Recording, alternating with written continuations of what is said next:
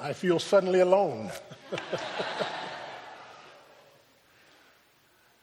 Let us pray. O God, with hearts that are full of thanksgiving for the abundance of your grace and gifts, for your immeasurable goodness, your unfailing love, and your constant care for your people. We give you thanks.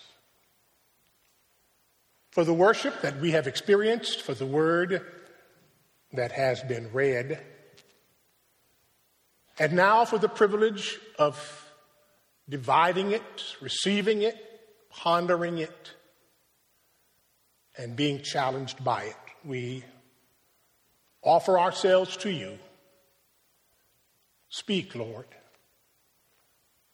while your servants pause to listen. In Jesus' name we pray. Amen.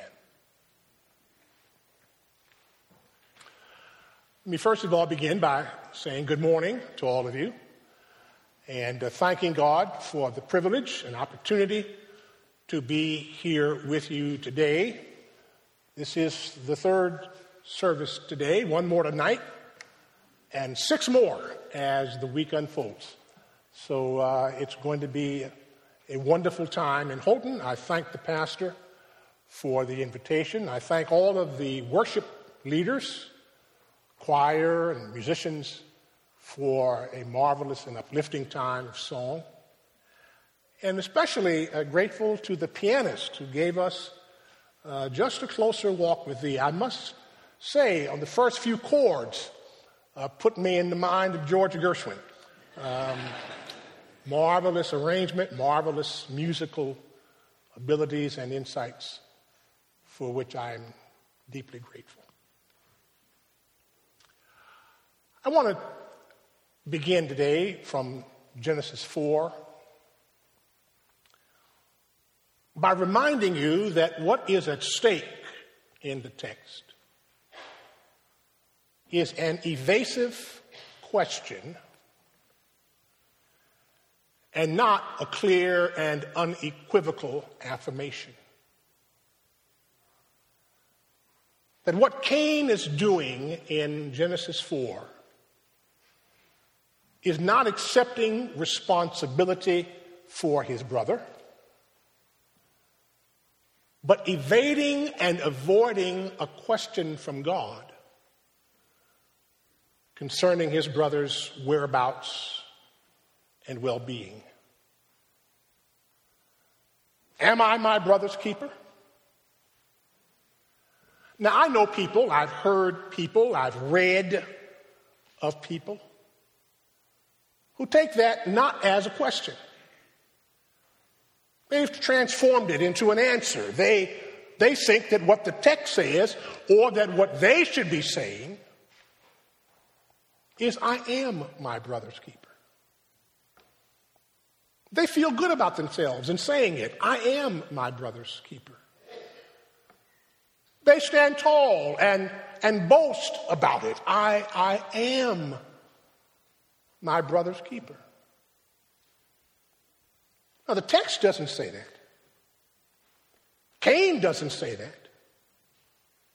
All that Cain is doing is slipping and dodging and avoiding and evading any responsibility whatsoever for Abel. All that he has said is, Am I? Here's how the story begins and unfolds Adam and Eve give birth to two sons. First one is Cain, the older brother, who goes on to have a career as a farmer, as a tiller of the soil. The second one is Abel, who goes on to be a shepherd or a herder of some sort goats, lambs. He keeps the flock. As was the custom, they each bring an offering to the Lord. 10% of what God has blessed them to have. 10% of your flock, 10% of your field, an offering unto God. For reasons that I will not begin to explain, because I haven't got a clue as to why, God shows favor on the offering of Abel, on the shepherd but does not seem to show favor on the offering of Cain, the tiller of the soil. Cain was the older brother. He probably was accustomed to having things his own way. So when God shows favor to his younger brother, Cain gets angry with God. How dare God prefer my brother over me? How dare God show favor to Abel's sacrifice and not to mine? Now, since he was that angry, God says to him, if you've got, if you've got something to say to me, say it. If you want to ask me why I preferred what your brother did to what you did, Get it off your chest, but don't brood about it because brooding about why God does one thing for someone and something else for somebody else becomes an opportunity for sin, which is just what happens. Cain invites Abel for a walk in the field. And while they are there, Cain kills his brother driven by jealousy, he kills his brother. Driven by envy, he kills his brother. Driven by anger and rage, he kills his brother. Subsequently, God comes with a very direct question where is your brother? Now, this was rhetorical in every sense. God knew precisely where Abel was. God knew precisely what Cain had done. This was not an opportunity to inform God about anything. This was a chance for Cain to accept responsibility for his actions, an opportunity to be held accountable for his deeds. But instead of owning up to anything, he ducks, he dodges, he avoids, he evades with this question Am I my brother's keeper? Abel was the shepherd. So Cain knew what keeping looked like. Keeping involved protecting one's flock from danger. Keeping involved keeping the wolves at bay keeping involved, being sure that the flock was fed and watered and nurtured and cared for, laying one's life down for the sheep. He knew what keeping meant. And he asked this question Am I my brother's keeper? Hebrew word behind that word, keeper, shamar. Shamar to build a hedge around someone, to keep someone encircled, enclosed, so that hurt, harm, danger cannot penetrate. It's the same thought that is in the book of Job. When Satan tries to bring Job down and cannot, and says to God, It's because you have him hedged in. You put your arms around him in such a way, I can't get to him. You are keeping him from me. But if you remove the hedge, I can remove Job from your side. You are Job's keeper.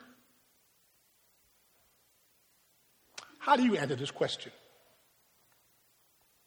Am I my brother's keeper? Do you, do you jump to the conclusion that you are? Now, maybe you are if it is really your brother. Your flesh and blood, born and reared, eat at the same table, sleep in the same bed, grow up in the same household. Maybe you do keep your brother or your sister or your mother, or your father, or your son, or your daughter, your flesh and blood. There are some things we will do for our own family that we might not do for anybody else on earth. When I was a child, eight or nine years old, I wasn't six foot four. I was very short and very round and very slow of foot. I was a perfect target for older boys who, in the winters of Chicago, were looking for candidates to become Frosty the Snowman. And they would find me and they would hold me down and they would cover me in snow and they would have the grandest time at my expense. Usually I would just have to endure it. After all, I could hardly run away. But on one occasion, one occasion, things got a little out of hand, and a little more than just fun and games. I was kind of being beaten up. And someone thought to call my brother four years older, a good deal taller, not at all rotund.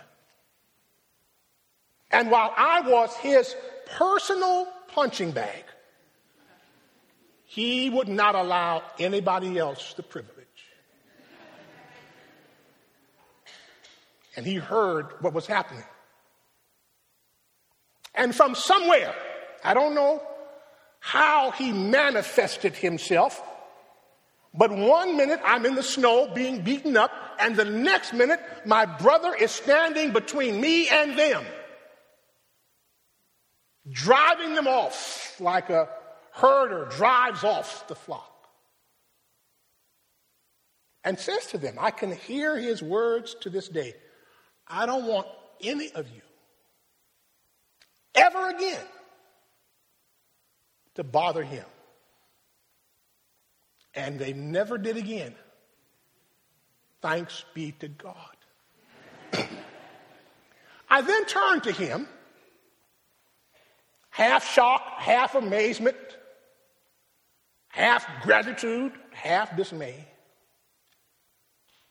and asked him why he would do such a thing, why he would risk himself for my sake. His answer, as only my older brother could have coined it, was simple. I had to do it, fatso. he had to get that in. I, I had to do it. He could have just said, I had to do it. No, no, no, my brother, I had to do it, comma, fatso, because you are my brother. So maybe it is true that for our real brothers, our flesh and blood, live in the same house, eat at the same table, brother, maybe for them there are some things that we will do. The question for the day and the question of the gospel is how far we allow the notion of brother or sister to extend. For whom will we go above and beyond the call of duty? for our family alone, for our neighbors across the street, but only them, for the members of our church, but only them, for those who live in our city, but not farther, for those of our ethnic group, or our racial group, or our economic class group, how far do we allow the notion of who is my brother, who is my sister, just how far do you take that? For whom are we willing to be held responsible? Or is it more convenient to just pick and choose those for whom we will at least try to keep but leave so many more off our minds, out of our hearts, without our love, without our care. You can't boast, I am my brother's keeper, and then limit it just to the ones it is comfortable or convenient or socially acceptable to keep and ignore all the other needs around us? Most of what is wrong in the world, most of what the pastor was praying for, is the result of our conscious decisions not to keep, not to affirm someone as a brother or a sister. To draw some line of division between us and them and say, I will not love you, I will not feed you, I will not protect you, I will not care for you. In fact, I will rape you, I will shoot you, I will do all manner of evil to you because I don't see in you the same humanity that I see in myself. Am I my brother's keeper? It all depends on which brother you have in mind. The fact is, there are some folks I would love to have kept from some things, my own brother included. Bless his heart now, almost 70 years old. He was a Vietnam era war veteran. Two tours of duty, 26 months. The kind of combat that he has never been able to discuss. Seeing things that those who were not there would never comprehend. His only delight in that 26 month experience. Was one month of R&R that he spent in Hong Kong at which time he bought for himself some electronic equipment, which was in 1969 the state of the art turntables, speakers, mixers. It was the pride of his brand new apartment in Chicago on the day he gave himself a coming home party. And he had the music playing on his brand new state of the art electronic equipment. Oh, he was so proud of it. The next day, he went off to work. He came home, all of that equipment had been stolen. Someone who had come to his welcome home party came back to his home the next day and stole all of that equipment. Oblivious, I am sure, to the circumstances under which my brother happened to acquire it. They didn't care. They weren't his keeper. When he came home and saw all of this gone, on top of the scars and the psychological damage of 26 months of combat, there was the disheartening reality that someone close enough to be a friend, to be invited to the party, was willing to rob him of those goods. The two together, the war and the robbery, scarred him in ways that left him for me almost unrecognizable. If I could have kept my brother from that, I would have. Or my mother. When I was 10 years old, I came home from school, and there was on the kitchen door a note that was addressed simply to the family, not to my wife, not to my mother by her first name, in which case I would have left it alone. But it didn't say her name, it didn't say her title, it said to the family. Well, I was in the family, so I read the note in my father's handwriting. A note that said, Goodbye, good luck, can't stay, can't cope, took half the furniture, took most of the money from the bank account and left my mother both in debt and with two sons, one 10, one 14. When she came home, finally, I showed her the note. And my mother did something that I have never seen her do before. Now, this is not to say she never did it, she just never did it in front of me. She broke out in tears sobbed uncontrollably. My mother leaned her head on my shoulder, pouring out her anguish. If I could have kept her from that, don't you think I would? I'm not my mother's keeper. I'm not my brother's keeper.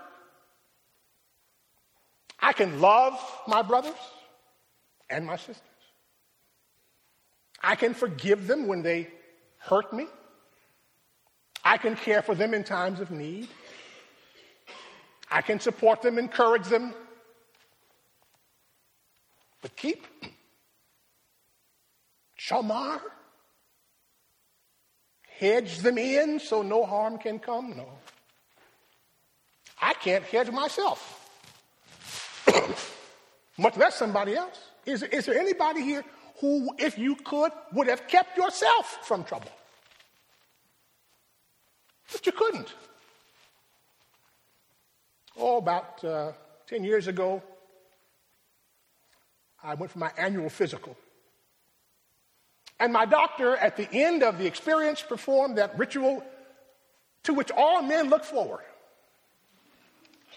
He asked me to bend over put on a glove, got some lubricant, performed an examination, and sent me home. A week later, he called me. Now, this is this, it's never good when the doctor calls you. You can call the doctor, that's all right. But when, when, when the doctor decides to call you, you better wonder what's going on. And I did, and he said, I want you to come back in. I want to redo that exam. because you've got what looks to us like prostate cancer. He tried to treat it as something else, but in the end, a month later, after other kinds of medicines, it was confirmed I had cancer. 55 years old, I had cancer. I got mad with God, I'll tell you. I, I took God to task. I said, Lord, I'm out here for you. writing books, preaching sermons, giving speeches, going all around the country for you. And this is what you give me? I told the Lord, I know at least 12 people who aren't doing anything. They have no agenda whatsoever.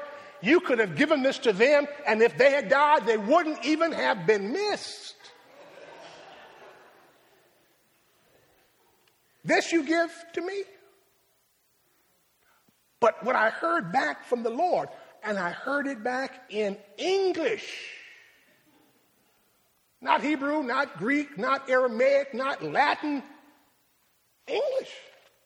Yes, yes, says the Lord. I did allow this to happen to you so that when I bring you through this,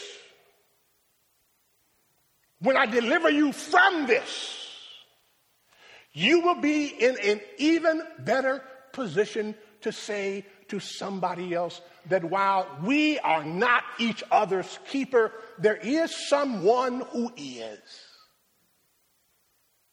who can bring us through the hardest times of life, who can sustain us through the ups and downs of the human experience. Hence the story, the text, the affirmation of Jude. Now unto him who is able to keep you from falling, who can be your shamar. Somebody here knows what I'm talking about. Because you've been kept from something, you've been kept through something, through many dangers, toils, and snares. I have already come was grace that brought me safe thus far. Grace will lead me on. I don't know why, before you ask me why God doesn't keep us from everything. If God is such a keeper, why doesn't God keep people from earthquakes, famines, floods? My hometown is Rochester. It's been a tough week in Rochester. A police officer was shot and killed by a man who wasn't even one month out of his last prison experience. The next day, two of the most prominent citizens in the city were flying their own aircraft from Rochester to Naples, Florida. Something happened on board the plane. They crashed off the coast of Jamaica. Why didn't God keep all that from happening? Listen, the day I can tell you the mind of God is the day that you won't need God anymore. Just call on me, I'll have all the answers. I don't know why God does what God does or when God chooses to do it. All I know is there have been those moments in my life and yours when God has been a keeper. But even when God cannot do it, will not do it, does not do it, don't you volunteer for the job. You aren't your brother's keeper. You are your brother's brother, your sister's sister, your neighbor's friend. But the Bible is clear. Numbers six is clear. May the Lord bless you and keep you. Isaiah is clear. Thou shalt keep him in perfect peace whose mind is stayed on thee. Psalm 121 is clear. He that keepeth you neither slumbers nor sleeps. I know I've been kept by God. I'm standing in front of you because of the keeping power of God and God alone. Ten years ago, I was teaching at Ashland Seminary in Ashland, Ohio, which had an off-site location in Detroit, Michigan. And every now and then we would go from Ashland, or I was living in Cleveland, up to Detroit to teach a class. It was a Friday afternoon, about 5 o'clock. I 75 North. Friday afternoon. 18 wheel trucks everywhere. Ripping by, blowing their horn, flashing their lights, just like they own the road. Something happened to me. I either fell asleep or just lost my focus. I don't know. But my car drifted left into a cement road divider. I then bounced off of that and skidded with my brakes on across three lanes of traffic left lane, center lane, right lane and went head on into a steel girder, which was the only thing between me and an embankment about 10 feet down. If I had not hit right at that point, my car would have gone down the embankment, probably rolled over, I'd have been dead. Instead, the only thing that happened, no truck hit me, I hit no other car. The only, the only casualty was this. When my car hit the steel embankment, the airbag came out and it broke my glasses. No bones hurt, no body else involved. The only casualty was my car, which was totaled, and my glasses. So I called a tow truck. They took me to the uh, Detroit airport. They left my car there. I got my sunglasses, rented a car, went on and taught my class that night in my prescription sunglasses. Drove back home asking myself the question how on earth did I survive that? I only have one answer. You answered any way you want. My brother did not keep me. My mother did not keep me. My friends did not keep me. But I had a keeper who reached down in love and hedged me